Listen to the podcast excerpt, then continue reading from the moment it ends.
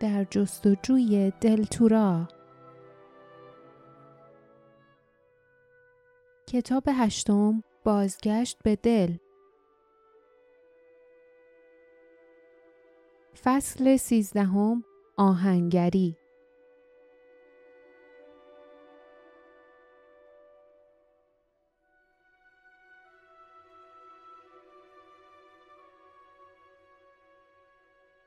دکان آهنگری متروک و تاریک بود.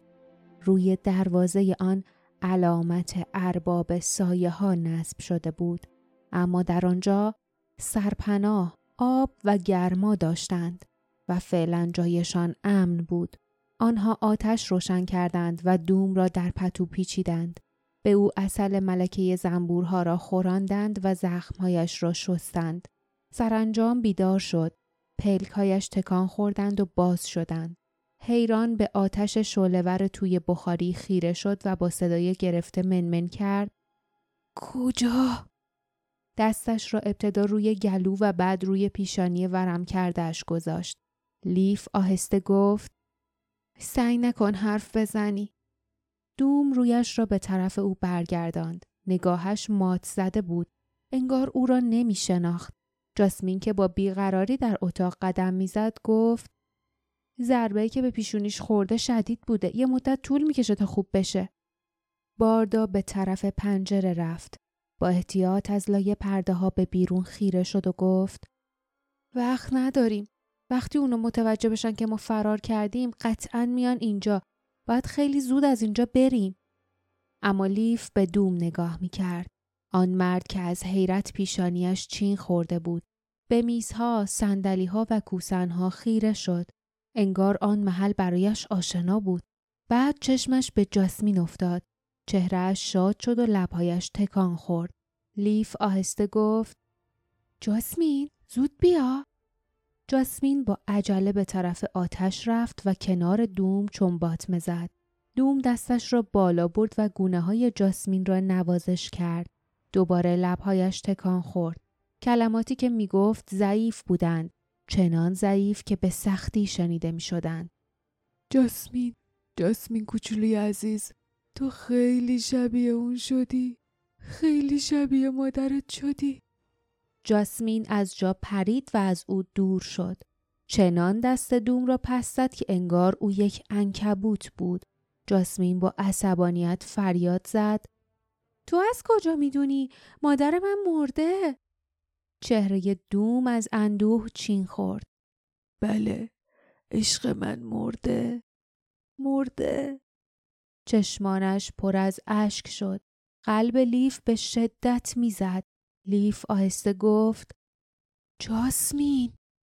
اما جاسمین که آرام آرام حقق می کرد رویش را برگردانده بود. بار دیگر چشمان دوم بسته شد. اما دوباره به حرف آمد و منمن کنان گفت عزیزم اونا پناه نمیدن. انگشتانش فشرده شد. گویی یادداشتی را در دستش مچاله می کرد. ما باید برگردیم. به جای غرب به شرق دل بریم. نفس لیف بند آمد. متوجه شد دوم زمانی را در ذهنش مرور می کند که مدتها پیش آن را فراموش کرده بود. ضربه‌ای که به سرش خورده بود دری به روی خاطراتش باز کرده بود. دوم زمزمه کرد ما باید برگردیم. خبرها، نگهبانا توی جاده غربی منتظرن. همه زنایی که بچه دارن و می‌کشن. باید بریم به شرق. بریم به طرف جنگلا. اونا به فکرشون نمی‌رسه اونجا دنبالمون بگردن. مکس کرد. انگار به چیزی گوش می‌کرد. وقتی صدایی شیرین در ذهنش با او حرف زد لبانش به لبخند ظریفی باز شد جاسمین روی برگردانده بود اشکهایش روی گونه هایش می چکیدند. فیلی صداهای ظریفی حاکی از نگرانی از خود در می آورد و کری با ناراحتی قارقار می کرد. جاسمین با بیتوجهی دست به شانهش برد تا آن دو را آرام سازد اما نگاهش بر دوم دوخته شده بود. دوم آه کشید. خطر؟ آره عزیزم آره اما حالا خطر همه جا هست. باید مراقب باشیم. ما زنده میمونیم. اتفاقی واسه بچه‌مون نمیافته. بزرگ و قوی میشه. تا وقتی زمانش برسه قلب لیف در سینه به شدت میتپید. به سختی نفس می‌کشید. دید که باردا از پنجره روی برگرداند و با حیرت به آنها خیره شد. سر دوم با بیتابی تکان می‌خورد. کوچولو جاسمین. جاسمین دستش را در دست دوم گذاشت و با ملایمت گفت من اینجام پدر. دوم سعی کرد دوباره چشمهایش را باز کند اما پلکایش سنگین بودند. او زمزمه کرد. بیچاره دختر کوچولوی شجاع هیچ همبازی نداری به جز پرنده ها و جونورا هیچ اسباب بازی نداری. به جز چیزایی که جنگل می‌تونه در اختیارت بذاره. نه کتابی نه آسایشی فقط ترس همیشه ترس. بارها به این موضوع فکر کردیم که آیا تصمیم درستی گرفتیم یا نه. به خاطر خودمون افسوس نمی‌خوریم. به خاطر تو. صدایش قطع شد. دوباره به خواب رفته بود. جاسمین با عصبانیت اشکایش را پاک کرد و گفت خوشحال بودم که شما و مامانو داشتم. اسباب بازی شعر آواز داشتم. او آستین دوم را کشید و سعی کرد بیدارش کند. او جویده جویده گفت یکی از شعرهایی که بیشتر از همه دوست داشتم شعری بود که تصویر داشت. تو اونو به من دادی پدر یادت میاد؟ دوم جواب نداد. جاسمین با ناامیدی دست او را رها کرد و دست توی جیب ژاکتش برد. گنجینه هایش را روی پاهایش ریخت. پرها و نخها یک شانه دندان شکسته تکه آینه سکه ها سنگ ها پوست درخت تکه های کاغذ. سرانجام چیزی را که به دنبالش بود پیدا کرد. تکه کاغذ کهنه و کثیف که چند بار تا شده بود. جاسمین با دقت زیاد کاغذ را باز کرد. آن را مقابل صورت بیهوش دوم تکان داد و فریاد زد هنوز اونو دارم می‌بینی؟ لیف با ناباوری سرش را بلند کرد و به چشمان باردا خیره شد. شعر کودکی اندون. همان شعری که راه سری ورود به قصر را می گفت. وقتی پدر در این اتاق ماجرای فرار اندون و شارن را تعریف کرده بود، این شعر را هم خوانده بود. خرس و بیدار کن، نترس و صداش کن. موشه از طولونه اومده تو خونه. دستتو دراز کن، در رو بلند کن. در اینجا مدرکی بود که نمی‌شد آن را انکار کرد و جاسمین در تمام این مدت آن را با خود داشت. ذهنش لحظه ای را در ویتیک مایر به خاطر آورد. وقتی که هفت قبیله به کمربند قسم خورده بودند، او همان موقع می‌دانست. می‌دانست که وارث در آنجا حضور دارد و حق با او بود. با انگشتانی لرزان کمربند دلتورا را از کمرش باز کرد و آن را به طرف جاسمین گرفت. جاسمین با چهرهی پر از درد و رنج به طرف او برگشت. لیف به کمربند اشاره کرد. همین که جاسمین منظور او را فهمید، چشمانش از ترس گشاد شد. باردا فریاد زد. جاسمین کمربند رو ببند. دوم اندونه تو دخترشی. تو وارث دلتورایی.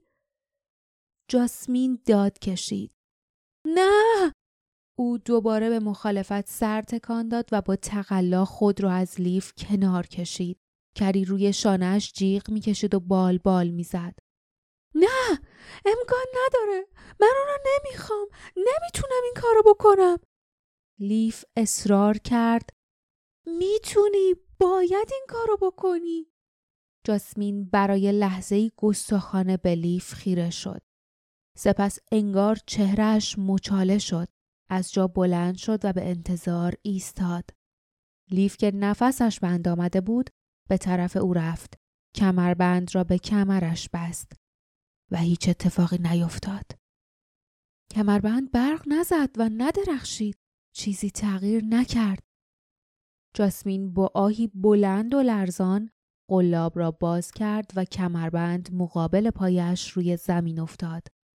او با افسردگی گفت برشتار لیف می‌دونستم که اشتباه می‌کنید. لیف منمن کنان گفت اما اما اشتباه نکردیم تو وارسی جاسمین با همان صدای بیروح گفت اگه من وارثم پس هرچی درباره کمربند به ما گفتن دروغه دوم پدرم تو تمام این مدت حق داشت ما به یه افسانه امید بستیم افسانه قدیمی برای مردمی که می‌خوان جادو رو باور کنن باردا با سنگینی روی صندلی افتاد و چهرش را میان دستانش پنهان کرد. لیف خم شد و کمربند را از روی زمین برداشت. وقتی دوباره کمربند را به کمرش بست حیرت کرد. چرا کمربند ندرخشیده بود؟ نکند علتش این بود که جاسمین تمایلی به این کار نداشت.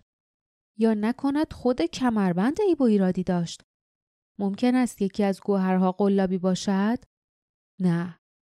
کمربند در مقابل هر گوهر به نوبت گرم شده بود آنها را حس کرده بود آنها را شناخته بود او از کنار آتش باردای ساکت و جاسمین که روی زمین کنار دوم زانو زده بود دور شد از اتاق بیرون رفت و وارد تاریکی شد بعد حس کرد که به طرف اتاق کوچکش می رود.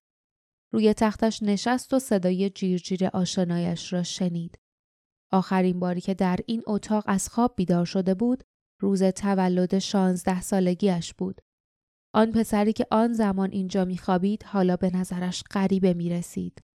با شنیدن صدای شکستن چیزی و فریادی از جلوی خانه وحشت زده از جا پرید. صدای خشنی فریاد زد. گرفتمش حالا اون دختره رو بگیر اون دختره لیف کورکورانه و تلو تلو خوران به طرف در اتاق رفت بعد از شنیدن صدای وحشتناک شکستن شیشه ناسزا و کوبش پوتین های سنگین روی زمین شمشیرش را کشید. کری دیوانوار جیغ می‌کشید. صدای دیگری قرید. مواظب اون پرنده باش. اه بد جنس. لیف با ناامیدی دستش را به دیوار گرفت و به طرف صدا رفت. جاسمین فریاد زد. برید عقب برید عقب ما فقط سه نفریم ولی شما ده نفرید ده نفر لیف خشکش زد جاسمین به او هشدار می‌داد که مداخله بیفایده است به او هشدار می‌داد که سر جای خود بماند و در همان حال می‌خواست که نگهبانها فکر کنند فقط او دوم و باردا در خانه هستند. لیف ابتدا صدای فریادی از درد و سپس صدای یک سیلی محکم را شنید. یکی از نگهبانها فریاد زد. برات درس خوبی میشه. درسته سه نفرید. درست همون جایی که فالو گفت بودی و یکیتونم مرده. یه پول راحت و درست حسابی. صدای شلیک خنده. صدای کشیده شدن بدنهایی روی زمین و بعد سکوت لیف لحظه ای صبر کرد بعد به اتاق نشیمن خزید آتش هنوز در بخاری روشن بود نور گرم آن اتاق به هم ریخته را روشن می کرد. در اثر درگیری اسباب و اساسیه این طرف و آن طرف پرت شده و هر دو پنجره شکسته و خورد شده بودند. کری روی یک صندلی واژگون شده قوز کرده بود. وقتی لیف به او نزدیک شد، سرش را برگرداند و ناامیدانه قارقار کرد. لیف دسته شمشیرش را چنان فشرد که بند انگشتانش سفید شد. ناگهان خشم وجودش را در بر گرفت و گفت نتونستم نجاتشون بدم کری اما موضوع همینجا تموم نمیشه دستش را پیش آورد و کری به طرفش پرواز کرد و تقریبا همان لحظه از پشت پنجره های شکسته صدای جیرینگ جیرینگ بلند زنگ هایی را شنید. دلش زیر و رو شد. می‌دانست که معنی این صدا چیست او صدای این زنگ ها را قبلا هم شنیده بود.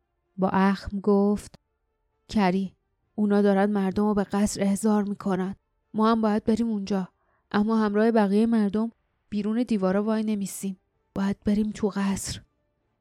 او به طرف بخاری رفت و تکه کاغذ ای را که جاسمین روی قالیچه انداخته بود برداشت. آن را با احتیاط دوباره تا کرد و توی جیبش گذاشت. زمانش رسیده بود که خرس دوباره بیدار شود.